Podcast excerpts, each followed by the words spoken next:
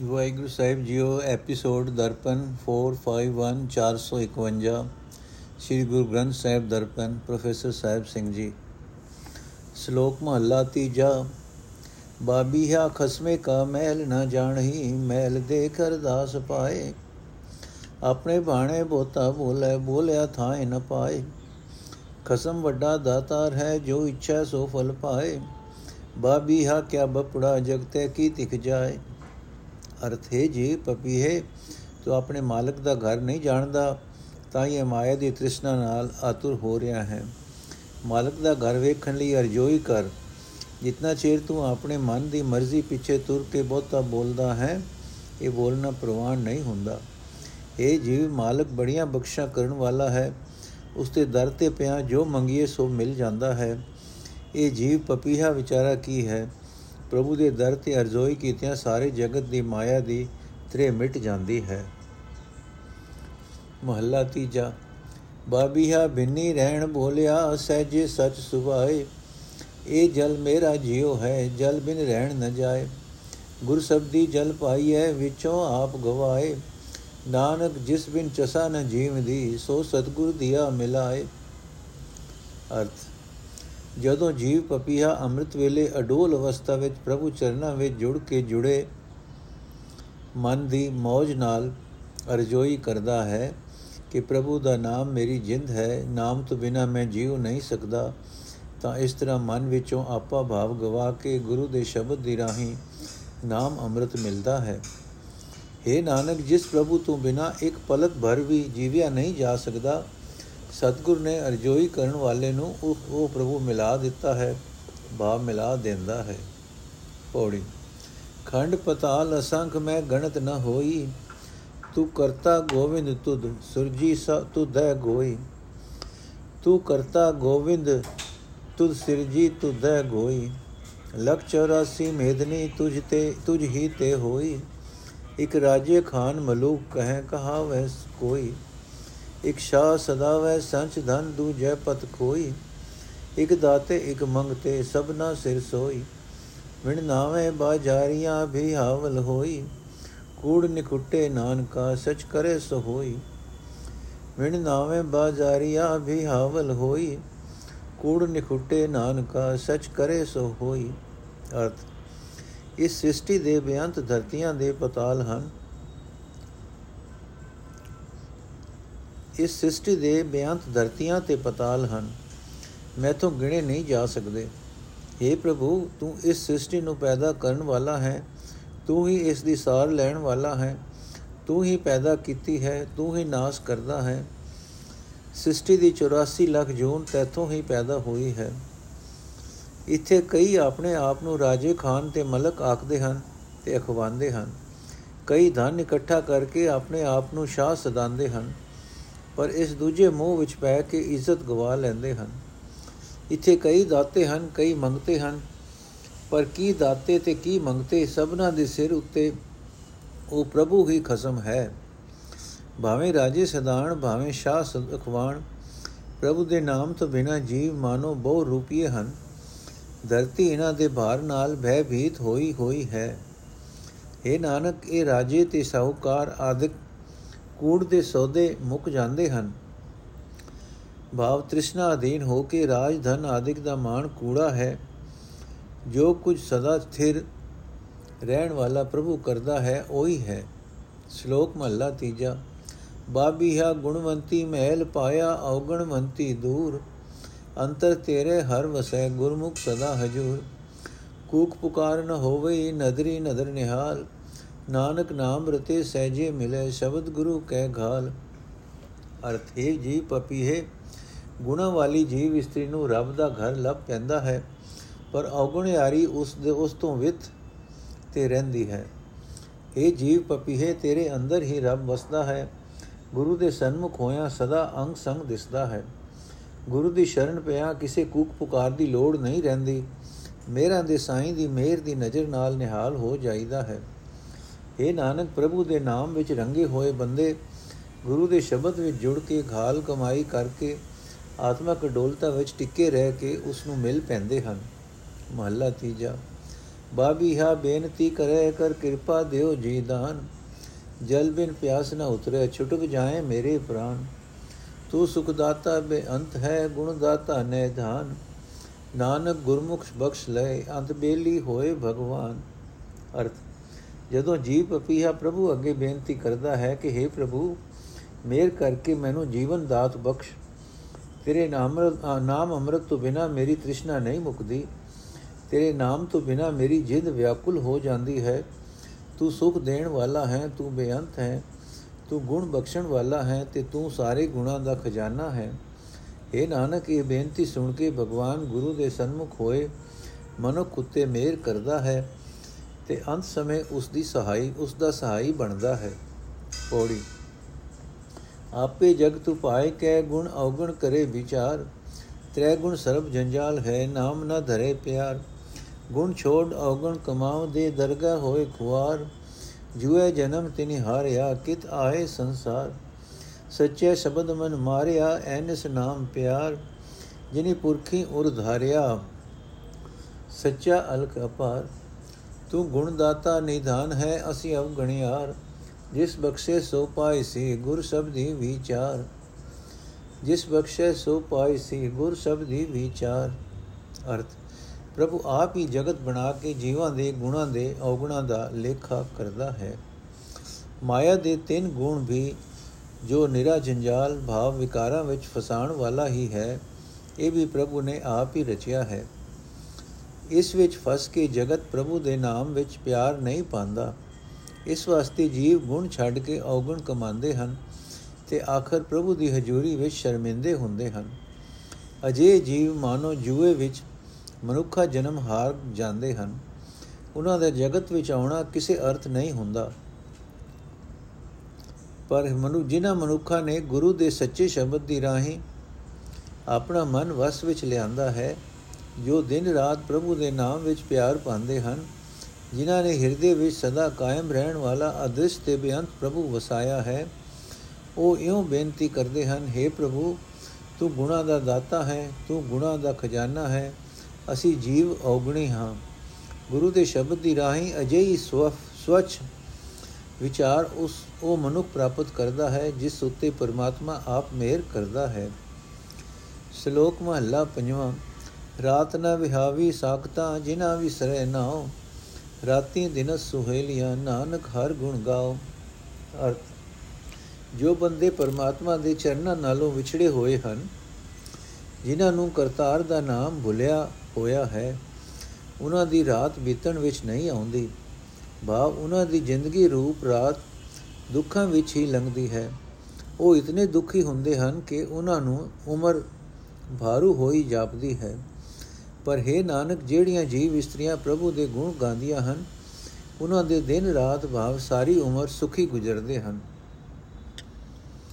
ਮਹੱਲਾ ਪੰਜਵਾਂ, ਰਤਨ ਜਿਵੇਂ ਹਰ ਮਾਣਕਾ ਹੱਬੇ ਮਣੀ ਮਥਨ, ਨਾਨਕ ਜੋ ਪ੍ਰਭੂ ਬਾਣਿਆ ਸੱਚੇ ਦਰ ਸੋਹਨ ਅਰਥੇ ਨਾਨਕ, ਜੋ ਜੀਵ ਪ੍ਰਭੂ ਨੂੰ ਪਿਆਰੇ ਲੱਗ ਗਏ ਹਨ, ਉਹ ਉਸ ਸਦਾ ਥੇ ਰਹਿਣ ਵਾਲੇ ਦੇ ਦਰ ਤੇ ਸੋਭਾ ਪਾਉਂਦੇ ਹਨ। ਉਹਨਾਂ ਦੇ ਮੱਥੇ ਉੱਤੇ ਮਾਨੋ ਸਾਰੇ ਰਤਨ, ਜਵਾਹਰ ਮੋਤੀ ਤੇ ਮਣੀਆਂ ਹਨ। ਭਾਵ ਗੁਣਾ ਕਰਕੇ ਉਹਨਾਂ ਦੇ ਮੱਥੇ ਉੱਤੇ ਨੂਰ ਹੀ ਨੂਰ ਹੈ। ਪੌੜੀ। ਸੱਚਾ ਸਤਗੁਰ ਸੇਵ ਸੱਚ ਸੰਭਾਲਿਆ। ਅੰਤ ਖਲੋਆ ਆਏ ਜੀ ਸਤਗੁਰ ਅੱਗੇ ਘਾਲਿਆ। ਉਹ ਨ ਸਕੈ ਜਮ ਕਾਲ ਸੱਚਾ ਰਖਵਾਲਿਆ ਗੁਰ ਸਾਖੀ ਜੋਤ ਜਗਾਏ ਦੀਵਾ ਬਾਲਿਆ ਮਨਮੁਖ ਵਿਣ ਨਾਵੇਂ ਕੁੜਿਆਰ ਫਿਰੇ ਬੇਤਾਲਿਆ। ਪਸ਼ੂ ਮਾਨਸ ਚੰਪ ਲੇਟੇ ਅੰਦਰੋਂ ਕਾਲਿਆ ਸਭੋ ਵਰਤੇ ਸੱਚ ਸੱਚੇ ਸ਼ਬਦ ਨਿਹਾਲਿਆ। ਨਾਨਕ ਨਾਮ ਨਿਧਾਨ ਹੈ, ਪੂਰੇ ਗੁਰ ਦੇ ਖਾਲਿਆ ਨਾਨਕ ਨਾਮ ਨਿਧਾਨ ਹੈ, ਪੂਰੇ ਗੁਰ ਦੇ ਖਾਲਿਆ ਅਰਥ, ਜਿਨ੍ਹਾਂ ਮਨੁੱਖਾਂ ਨੇ ਸੱਚੇ ਗੁਰੂ ਦੇ ਹੁਕਮ ਵਿੱਚ ਤੁਰ ਕੇ ਸਦਾ ਸੇ ਰਹਿਣ ਵਾਲਾ ਪ੍ਰਭੂ ਆਰਾਧਿਆ ਹੈ ਆਰਾਧਿਆ ਜੋ ਕਮਾਈ ਉਹਨਾਂ ਗੁਰੂ ਦੇ ਸਨਮੁਖ ਹੋ ਕੇ ਕੀਤੀ ਹੈ, ਉਹ ਅੰਤ ਵੇਲੇ ਜਦੋਂ ਹੋਰ ਸਾਰੇ ਸਾਥ ਮੁੱਕ ਜਾਂਦੇ ਹਨ ਉਹਨਾਂ ਦਾ ਸਾਥ ਆ ਦਿੰਦੀ ਹੈ।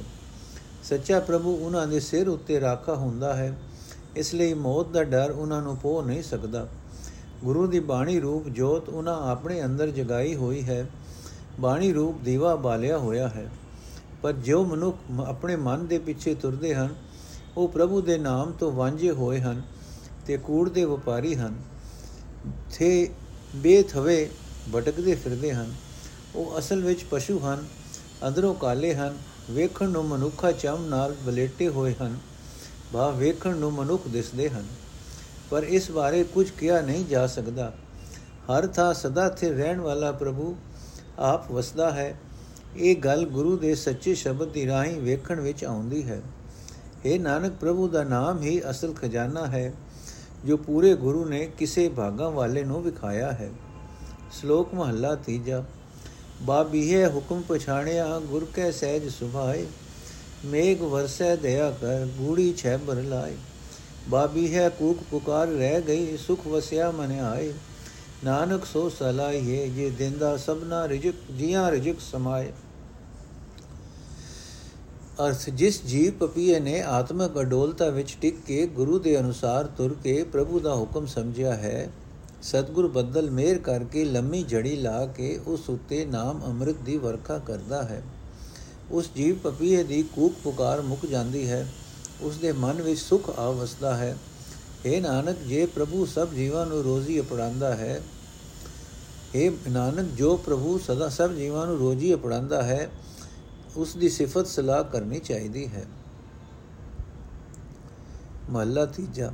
ਚਾਤਰਕ ਤੂੰ ਨਾ ਜਾਣਹੀ, ਕਿਆ ਤੁਧ ਵਿੱਚ ਤਿਖਾ ਹੈ, ਕਿਤ ਪੀੜੇ ਤਿਖ ਜਾਏ।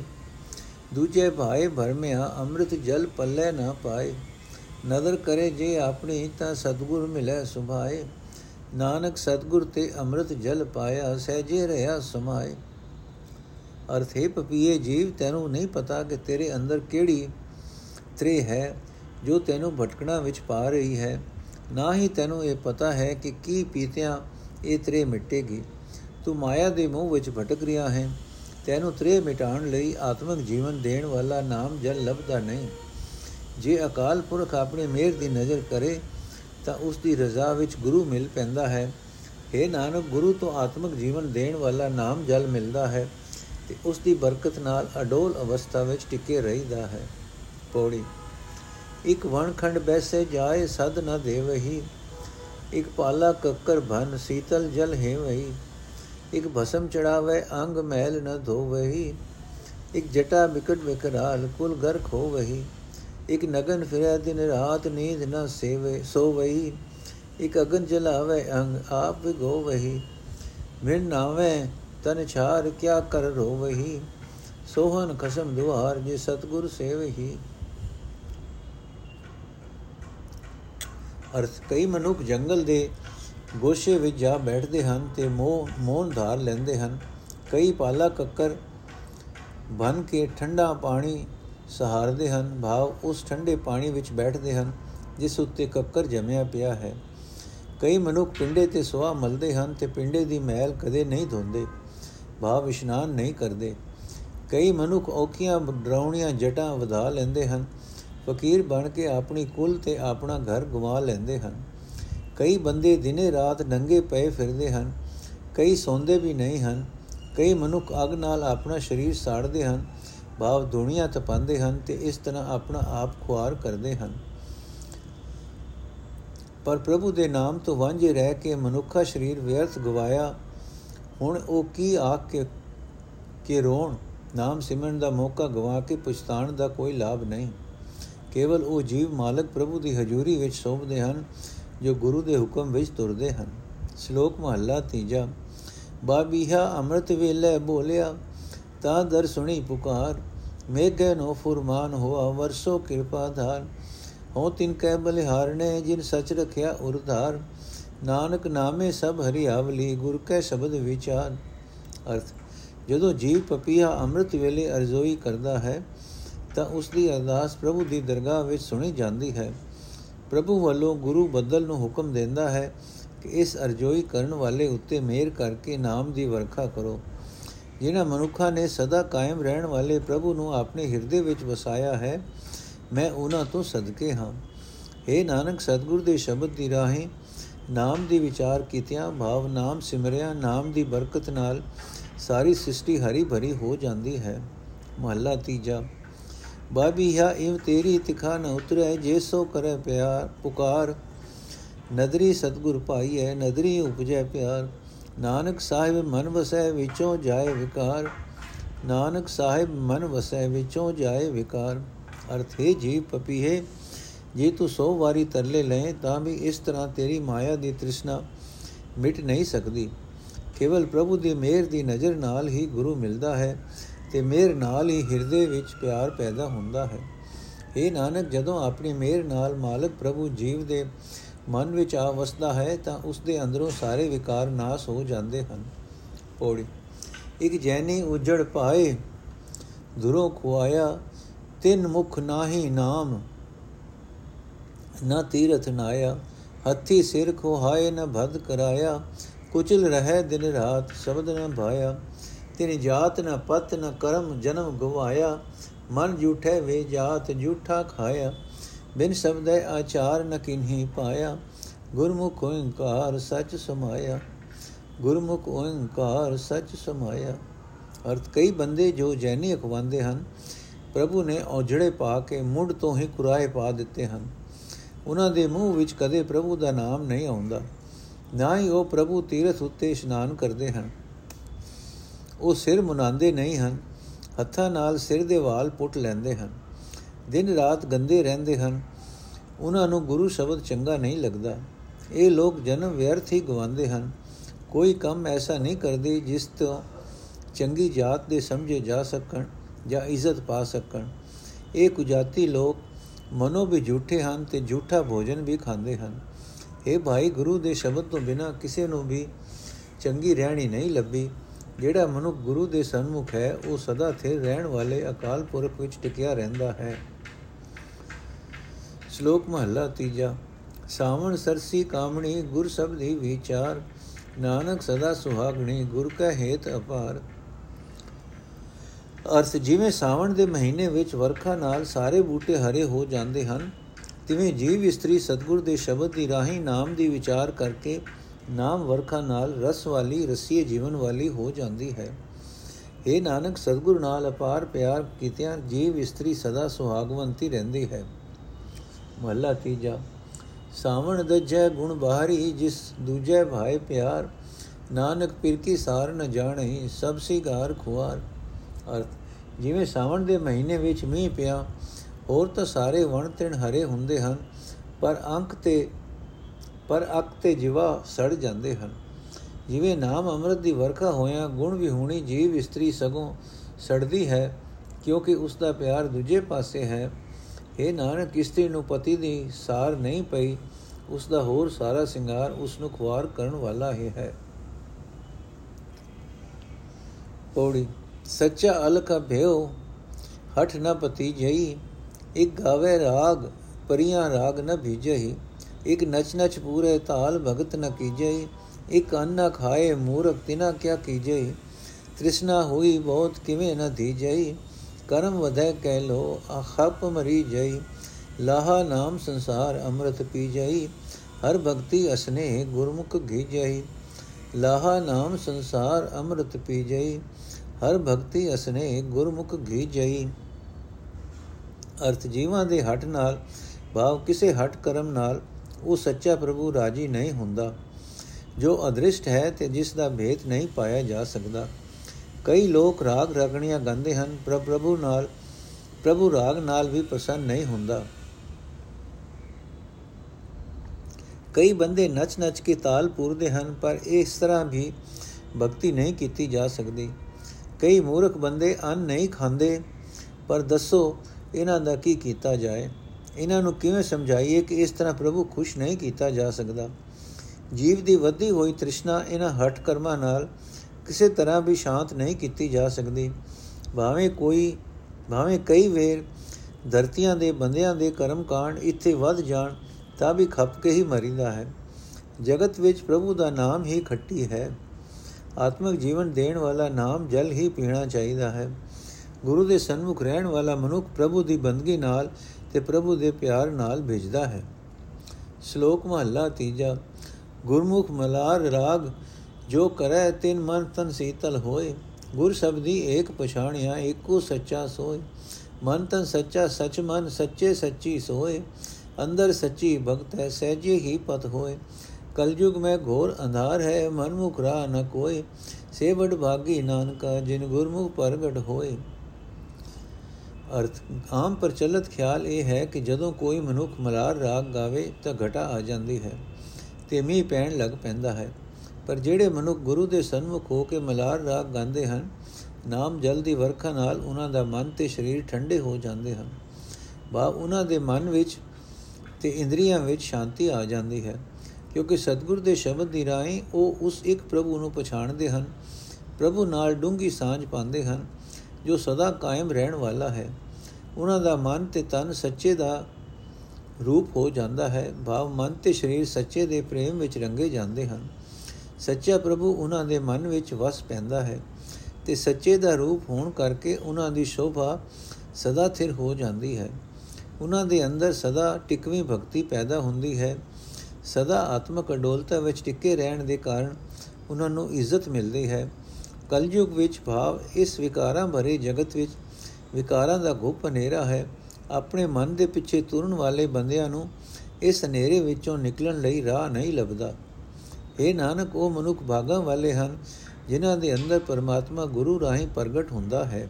ਮਹਲਾ ਤੀਜਾ।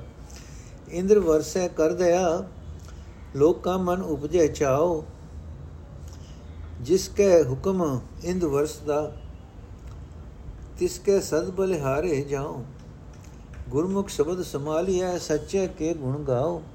ਨਾਨਕ ਨਾਮ ਰਤੇ ਜਨ ਨਿਰਮਲੇ, ਸਹਿਜੇ ਸੱਚ ਸਮਾਓ।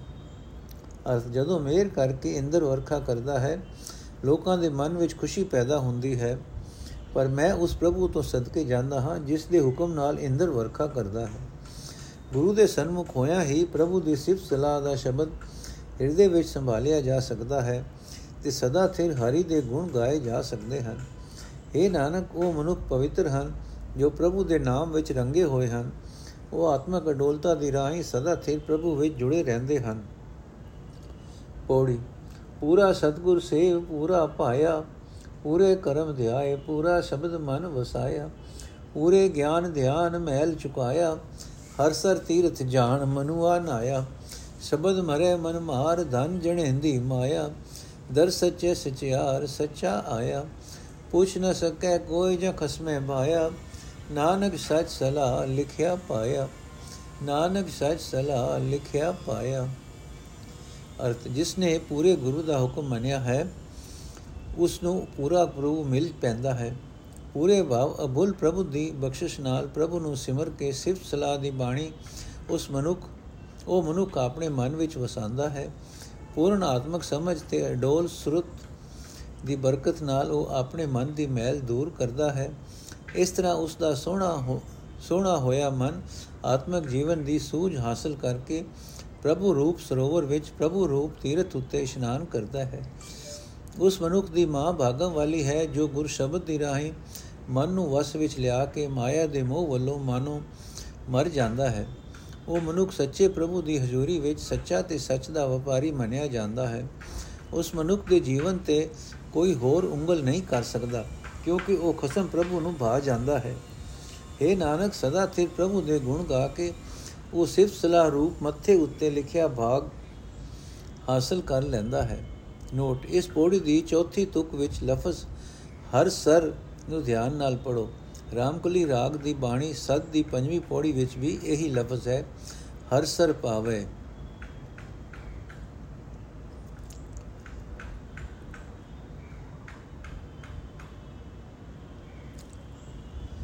ਸ਼ਲੋਕ ਮਹੱਲਾ ਪਹਿਲਾ, ਕੁਲਹਾਂ ਦੇਂਦੇ ਬਾਵਲੇ, ਲੈਂਦੇ ਵੱਡੇ ਨਿਲਜ, ਚੂਹਾ ਖੱਡ ਨ ਮਾਵਈ ਤਿਕਲ ਬੰਨੈ ਛਜ। ਦੇਨ ਦੁਆਈ ਜੋ ਮਰੇ, ਸੋ ਮਰੇ, ਸੇ ਮਰੇ। ਦੇਨ ਦੁਆਈ ਸੇ ਮਰੇ, ਜਿਨ ਕੋ ਦੇਨ ਸੇ ਜਾਏ ਨਾਨਕ ਹੁਕਮ ਨ ਜਾਪੇ, ਕਿੱਥੇ ਜਾਏ ਸਮਾਏ। ਫਸਲ ਆਹਾੜੀ ਏਕ ਨਾਮ, ਸਾਵਣੀ ਸਚ ਨਾਉ। ਮੈਂ ਮੈਂ ਦੂਧ ਲਿਖਾਇਆ, ਖਸਮੇ ਕਹਿ ਦਰ ਜਾਏ। ਦੁਨੀਆ ਕਹਿ ਦਰ ਕੇਤੜੇ ਕੇਤੇ ਆਵੇ ਜਾਏ, ਕੇਤੇ ਮੰਗੇ ਮੰਗਤੇ, ਕੇਤੇ ਮੰਗ ਮੰਗ ਜਾਏ। ਦੁਨੀਆ ਕੇ ਦਰ ਕੇਤੜੇ ਕੇਤੇ ਆਵੇ ਜਾਏ, ਕੇਤੇ ਮੰਗੇ ਮੰਗਤੇ, ਕੇਤੇ ਮੰਗ ਮੰਗ ਜਾਏ। ਅਰਥ, ਉਹ ਲੋਕ ਮੂਰਖ ਕਮਲੇ ਹਨ ਜੋ ਚੇਲਿਆਂ ਨੂੰ ਸੇਲੀ ਟੋਪੀ ਦਿੰਦੇ ਹਨ ਤੇ ਆਪਣੇ ਆਪ ਨੂੰ ਮਸ਼ਹੂਰ ਕਰਨ ਲਈ ਆਪਣੇ ਥਾਂ ਗੱਦੀ ਦਿੰਦੇ ਹਨ। ਇੱਕ ਸੇਲੀ ਟੋਪੀ ਲੈਣ ਵਾਲੇ ਵੀ ਬਦੀਦ ਹਨ, ਜੋ ਨਿਰੀ ਸੇਲੀ ਟੋਪੀ ਨਾਲ ਆਪਣੇ ਆਪ ਨੂੰ ਬਰਕਤ ਦੇਣ ਦੇ ਸਮਰੱਥ ਸਮਝ ਲੈਂਦੇ ਹਨ। ਇਹਨਾਂ ਦੀ ਹਾਲਤ ਤਾਂ ਇਉਂ ਹੀ ਹੈ ਕਿ ਜਿਵੇਂ ਚੂਹਾ ਆਪ ਹੀ ਖੁੱਡ ਵਿੱਚ ਸਮਾ ਵੜ ਨਹੀਂ ਸਕਦਾ ਤੇ ਉਤੋਂ ਉਤੋਂ ਲੱਕ ਨਾਲ ਛੱਜ ਬਨ ਲੈਂਦਾ ਹੈ। ਇਹ ਨਾਨਕ, ਇਹੋ ਜਿਹੀਆਂ ਗਦੀਆਂ ਥਾਪ ਕੇ ਜੋ ਹੋਰਨਾਂ ਨੂੰ ਅਸੀਸਾਂ ਦਿੰਦੇ ਹਨ, ਉਹ ਵੀ ਮਰ ਜਾਂਦੇ ਹਨ ਤੇ ਅਸੀਸਾਂ ਲੈਣ ਵਾਲੇ ਵੀ ਮਰ ਜਾਂਦੇ ਹਨ। ਪਰ ਪਰਮਾਤਮਾ ਦੀ ਰਜ਼ਾ ਸਮਝੀ ਨਹੀਂ ਜਾ ਸਕਦੀ। ਉਹ ਮਰ ਕੇ ਕਿੱਥੇ ਜਾ ਪੈਂਦੇ ਹਨ? ਭਾਵ ਨਿਰੀਆਂ, ਸਹਿਲੀ ਟੋਪੀ ਤੇ ਅਸੀਸਾਂ। ਨਿਰੀ, ਨਿਰੀਆਂ, ਸਹਿਲੀ ਟੋਪੀ ਤੇ ਅਸੀਸਾਂ ਪ੍ਰਭੂ ਦੀ ਹਜ਼ੂਰੀ ਵਿੱਚ ਕਬੂਲ ਪੈਣ ਲਈ ਕਾਫੀ ਨਹੀਂ ਹਨ। ਮੁਰਸ਼ਿਦ ਦੀ ਚੇਲੇ ਨੂੰ ਅਸੀਸ ਤੇ ਸਹਿਲੀ ਟੋਪੀ ਜੀਵਨ ਦਾ ਸਹੀ ਰਸਤਾ ਨਹੀਂ ਹੈ। ਮੈਂ ਤਾਂ ਸਿਰਫ ਨਾਮ ਦੀ, ਨਾਮ ਹੀ ਹਾੜੀ ਦੀ ਫਸਲ ਬਣਾਇਆ ਹੈ ਤੇ ਸੱਚਾ ਨਾਮ ਹੀ ਸੌਣੀ ਦੀ ਫਸਲ। ਭਾਵ ਨਾਮ ਹੀ ਮੇਰੇ ਜੀਵਨ ਸਫਰ ਦੀ ਪੂੰਜੀ ਹੈ। ਇਹ ਮੈਂ ਇੱਕ ਐਸਾ ਪੱਟਾ ਲਿਖਵਾਇਆ ਹੈ, ਜੋ ਖਸਮ ਪ੍ਰਭੂ ਦੀ ਹਜ਼ੂਰੀ ਵਿੱਚ ਜਾ ਅਪੜਦਾ ਹੈ। ਨੋਟ, ਪੀਰ ਆਪਣੇ ਚੇਲਿਆਂ ਤੋਂ ਹਾੜੀ ਤੇ ਸਾਹਮਣੀ ਦੇ ਫਸਲ ਸਮੇਂ ਜਾ ਕੇ ਕਾਰ ਭੇਟ ਲੈਂਦੇ ਹਨ। ਦੁਨੀਆ ਦੇ ਪੀਰਾਂ ਮੁਰਸ਼ਿਦਾਂ ਤੇ ਥਾਂ, ਦੇ ਤਾਂ ਵੱਡੇ, ਬੜੇ ਅੱਡੇ ਹਨ। ਕਈ ਇੱਥੇ ਆਉਂਦੇ ਤੇ ਜਾਂਦੇ ਹਨ, ਕਈ ਮੰਗਤੇ ਇਹਨਾਂ ਪਾਸੋਂ ਮੰਗਦੇ ਹਨ ਤੇ ਕਈ ਮੰਗ ਮੰਗ ਕੇ ਤੁਰ ਜਾਂਦੇ ਹਨ। ਪਰ ਪ੍ਰਭੂ ਦਾ ਨਾਮ ਰੂਪ ਪਟਾ ਇਹਨਾਂ ਤੋਂ ਨਹੀਂ ਮਿਲ ਸਕਦਾ। ਮਹੱਲਾ ਪਹਿਲਾ ਸੋ ਮਨ ਹਸਤੀ ਗਿਓ ਗੁੜ ਖਾਵੇ ਪੰਸੇ ਦਾਣਾ ਖਾਏ, ਡੱਕੇ ਫੂਕੇ ਖੇ ਉਡਾਵੇ, ਸਾਏ ਗਏ ਪਛਤਾਏ। ਅੰਦੀ ਫੂਕ ਮੋਈ دیਵਾਨੀ ਖਸਮ ਮਿੱਟੀ ਫਿਰ ਬਾਨੀ। ਅਦ ਗੁੱਲਾ ਚਿੜੀ ਕਾ ਚੁਗਣ, ਗੈਣ ਚੜੀ ਬਿਲੜਾਏ ਕਸਮੇ ਭਾਵੇ, ਉਹਾ ਚੰਗੀ ਜੇ ਕਰੇ ਖੁਦਾਏ ਖੁਦਾਏ। ਸਕਤਾ ਸੀ ਮਾਰੇ, ਸਹਿ ਮਿਰਿਆ ਪਰ ਸਭ ਪਿੱਛੇ ਪੈ ਖਾਏ। ਹੋਇ ਸੁਤਾਣਾ ਘੁਰੇ ਨ ਮਾਵੇ ਸਾਏ ਗਏ ਪਛਤਾਏ। ਅੰਦਾ ਕਿਸਨੋ ਬੁਕ ਤੁਕ ਬੁਕ ਸੁਣਾਵੇ, ਕਸਮੇ ਮੂਲ ਨ ਭਾਵੇ। ਅਕਸਿਓ ਪ੍ਰੀਤ ਕਰੇ ਅਕ ਟਿੰਡਾ ਅਕ ਡਾਲੀ ਸ਼ੈ ਖਾਏ ਅਕ ਡਾਲੀ ਵੈ ਖਾਏ। ਅਕਸਿਓ ਪ੍ਰੀਤ ਕਰੇ ਅਕ ਟਿੰਡਾ ਅਕ ਡਾਲੀ ਥੈ ਬੈ ਖਾਏ। ਕਸਮੇ ਭਾਵੇ, ਉਹੀ ਚੰਗਾ, ਉਹ ਚੰਗਾ ਜੇ ਕਰੇ, ਖੁਦਾਏ ਖੁਦਾਏ। ਨਾਨਕ ਦੁਨੀਆ ਚਾਰ ਦਿਹਾੜੇ ਸੁਖ ਕੀਤੇ, ਦੁਖ ਹੋਈ। ਗਲਾ ਕੇ ਵਾਲੇ ਹੈਨ ਘਨੇਰੇ, ਛੱਡ ਨ ਸਕੈ ਕੋਈ।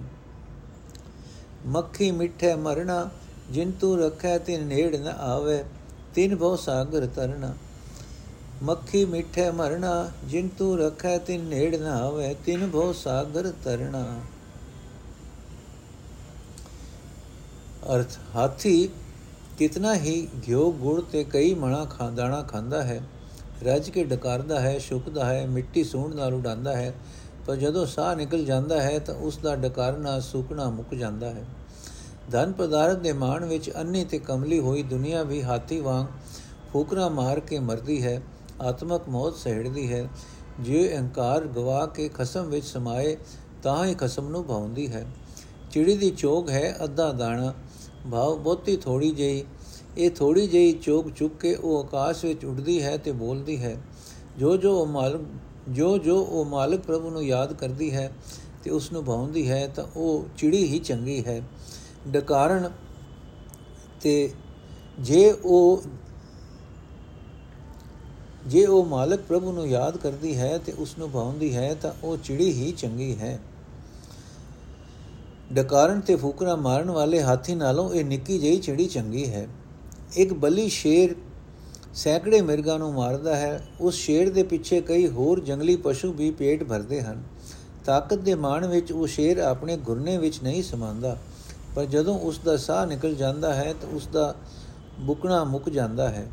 ਉਹ ਅੰਨਾ ਕਿਸ ਨੂੰ ਬੁਕ ਬੁਕ ਕੇ ਸੁਣਾਉਂਦਾ ਹੈ। ਖਸਮ ਪ੍ਰਭੂ ਨੂੰ ਤਾਂ ਉਸ ਦਾ ਬੁਕਣਾ ਚੰਗਾ ਨਹੀਂ ਲੱਗਦਾ। ਇਸ ਸ਼ੇਰ ਦੇ ਟਾਕਰੇ ਤੇ ਵੇਖੋ ਅੱਕ ਟਿੰਡਾ ਅੱਕ ਨਾਲ ਪਿਆਰ ਕਰਦਾ ਹੈ। ਅੱਕ ਦੀ ਡਾਲੀ ਉੱਤੇ ਬੈਠ ਕੇ ਅੱਕ ਹੀ ਖਾਂਦਾ ਹੈ। ਪਰ ਜੇ ਉਹ ਮਾਲਕ ਪ੍ਰਭੂ ਨੂੰ ਯਾਦ ਕਰਦਾ ਹੈ ਤੇ ਉਸ ਨੂੰ ਭਾਉਂਦਾ ਹੈ, ਤਾਂ ਬੁਕ ਬੁਕ ਕੇ ਹੋਰਨਾਂ ਨੂੰ ਡਰਾਉਣ ਵਾਲੇ ਸ਼ੇਰ ਨਾਲੋਂ ਉਹ ਅੱਕ ਟਿੰਡਾ ਹੀ ਚੰਗਾ ਹੈ। ਇਹ ਨਾਨਕ, ਦੁਨੀਆ ਵਿੱਚ ਜਿਉਣ ਨਾਲ, ਜਿਉਣ ਜਿਉਣ 4 ਦਿਨਾਂ ਦਾ ਹੈ। ਇਹ ਨਾਨਕ, ਦੁਨੀਆ ਵਿੱਚ ਜਿਉਣ 4 ਦਿਨਾਂ ਦਾ ਹੈ।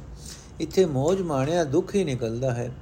ਇਹ ਦੁਨੀਆ ਦੀ ਮਿਠਾਸ ਐਸੀ ਹੈ ਕਿ ਜ਼ਬਾਨੀ ਗਿਆਨ ਦੀਆਂ ਗੱਲਾਂ ਕਰਨ ਵਾਲੇ ਤਾਂ ਬੜੇ ਹਨ ਪਰ ਇਸ ਮਿਠਾਸ ਨੂੰ ਕੋਈ ਛੱਡ ਨਹੀਂ ਸਕਦਾ। ਮੱਖੀਆਂ ਇਸ ਮਿਠਾਸ ਉੱਤੇ ਮਰਦੀਆਂ ਹਨ, ਪਰ हे ਪ੍ਰਭੂ, ਜਿਨ੍ਹਾਂ ਨੂੰ ਤੂੰ ਬਚਾਏ, ਉਹਨਾਂ ਦੇ ਇਹ ਮਿਠਾਸ ਨੇੜੇ ਨਹੀਂ ਢੁਕਦੀ ਉਹ ਸੰਸਾਰ ਸਮੁੰਦਰ ਤੋਂ ਸਾਫ਼ ਤਰ ਕੇ ਲੰਘ ਜਾਂਦੇ ਹਨ। ਪੌੜੀ, ਅਗਮ ਗੋਚਰ ਤੂੰ ਧਣੀ ਸੱਚਾ ਅਲਖ ਅਪਾਰ। ਤੂੰ ਦਾਤਾ ਸਭ ਮੰਗਤੇ ਇੱਕੋ ਦੇਵਨ ਹਾਰ। ਜਿਨੀ ਸੇਵਿਆ ਤਿਨ ਸੁਖ ਪਾਇਆ, ਗੁਰਮਤੀ ਵਿਚਾਰ। ਇਕ ਨਾ ਨੋ ਤੁਧ ਐਵੇਂ ਭਾਵਦਾ, ਮਾਇਆ ਨਾਲ ਪਿਆਰ। ਗੁਰ ਕੇ ਸ਼ਬਦ ਸਲਾਹੀ ਹੈ ਅੰਤਰ ਪ੍ਰੇਮ ਪਿਆਰ। ਵਿਣ ਪ੍ਰੀਤੀ ਭਗਤ ਨ ਹੋਵੇ ਵਿਣ ਸਤਗੁਰ ਨ ਲਗੇ ਪਿਆਰ। ਤੂੰ ਪ੍ਰਭ ਸਭ, ਤੁਝ ਤੁਧ ਸੇਵਦੇ, ਇਕ ਢਾਡੀ ਘਰੇ ਪੁਕਾਰ। ਦੇ ਦਾਨ ਸੰਤੋਖਿਆ, ਸੱਚਾ ਨਾਮ ਮਿਲੇ ਆਧਾਰ। ਤੂੰ ਪ੍ਰਭ ਸਭ, ਤੁਧ ਸੇਵਦੇ, ਇਕ ਢਾਡੀ ਘਰੇ ਪੁਕਾਰ। ਦੇ ਦਾਨ ਸੰਤੋਖਿਆ, ਸੱਚਾ ਨਾਮ ਮਿਲੇ ਆਧਾਰ। ਅਰਥੇ ਪ੍ਰਭੂ, ਤੂੰ ਅਪਹੁੰਚ ਹੈ, ਤੂੰ ਮਨੁੱਖੀ ਇੰਦਰੀਆਂ ਦੀ ਪਹੁੰਚ ਤੋਂ ਪਰੇ ਹੈ, ਤੂੰ ਸਭ ਦਾ ਮਾਲਕ ਹੈ, ਸਦਾ ਥਿਰ ਹੈ, ਅਦ੍ਰਿਸ਼ਟ ਹੈ ਤੇ ਬੇਅੰਤ ਹੈ। ਸਾਰੇ ਜੀਵ ਮੰਗਤੇ ਹਨ, ਤੂੰ ਦਾਤਾ ਹੈ, ਤੂੰ ਇੱਕੋ ਹੀ ਸਭ ਨੂੰ ਦੇਣ ਜੋਗਾ ਹੈ। ਜਿਨ੍ਹਾਂ ਮਨੁੱਖਾਂ ਨੇ ਗੁਰੂ ਦੀ ਮੱਤ ਦੀ ਰਾਹੀਂ ਉੱਚੀ ਸਮਝ ਹਾਸਲ ਕਰਕੇ ਤੈਨੂੰ ਸਿਮਰਿਆ ਹੈ, ਉਹਨਾਂ ਨੇ ਸੁਖ ਪ੍ਰਾਪਤ ਕੀਤਾ ਹੈ। ਪਰ हे ਪ੍ਰਭੂ, ਕਈ ਜੀਵਾਂ ਨੂੰ ਤੂੰ ਮਾਇਆ ਨਾਲ ਪਿਆਰ ਕਰਨਾ ਹੀ ਦਿੱਤਾ ਹੈ। ਤੈਨੂੰ ਇਉਂ ਹੀ ਚੰਗਾ ਲੱਗਦਾ ਹੈ। ਸਤਿਗੁਰ ਦੇ ਸ਼ਬਦ ਦੀ ਰਾਹੀਂ ਹਿਰਦੇ ਵਿੱਚ ਪ੍ਰੇਮ ਪਿਆਰ ਪੈਦਾ ਕਰਕੇ ਹੀ ਪਰਮਾਤਮਾ ਦੀ ਸਿਫਤ ਸਲਾਹ ਕੀਤੀ ਜਾ ਸਕਦੀ ਹੈ। ਪ੍ਰੇਮ ਤੋਂ ਬਿਨਾ ਬੰਦਗੀ ਨਹੀਂ ਹੋ ਸਕਦੀ ਤੇ ਪ੍ਰੇਮ ਸਤਿਗੁਰ ਤੋਂ ਬਿਨਾ ਨਹੀਂ ਮਿਲਦਾ। ਤੂੰ ਸਭ ਦਾ ਮਾਲਿਕ ਹੈ, ਸਾਰੇ ਜੀਵ ਤੈਨੂੰ ਹੀ ਸਿਮਰਦੇ ਹਨ। ਮੈਂ ਤੇਰਾ ਢਾਡੀ ਤੇਰੇ ਅੱਗੇ ਇੱਕ ਇੱਕ ਇਹੀ ਅਰਜ਼ੋਈ ਕਰਦਾ ਹਾਂ हे ਪ੍ਰਭੂ, ਮੈਨੂੰ ਆਪਣਾ ਨਾਮ ਬਖਸ਼, ਮੈਨੂੰ ਤੇਰਾ ਸਦਾ ਕਾਇਮ ਰਹਿਣ ਵਾਲਾ ਨਾਮ ਹੀ ਜ਼ਿੰਦਗੀ ਦਾ ਆਸਰਾ ਮਿਲੇ, ਜਿਸ ਦੀ ਬਰਕਤ ਨਾਲ ਮੈਂ ਸੰਤੋਖ ਵਾਲਾ ਹੋ ਜਾਵਾਂ। ਵਾਹਿਗੁਰੂ ਜੀ ਕਾ ਖਾਲਸਾ, ਵਾਹਿਗੁਰੂ ਜੀ ਕੀ ਫਤਿਹ।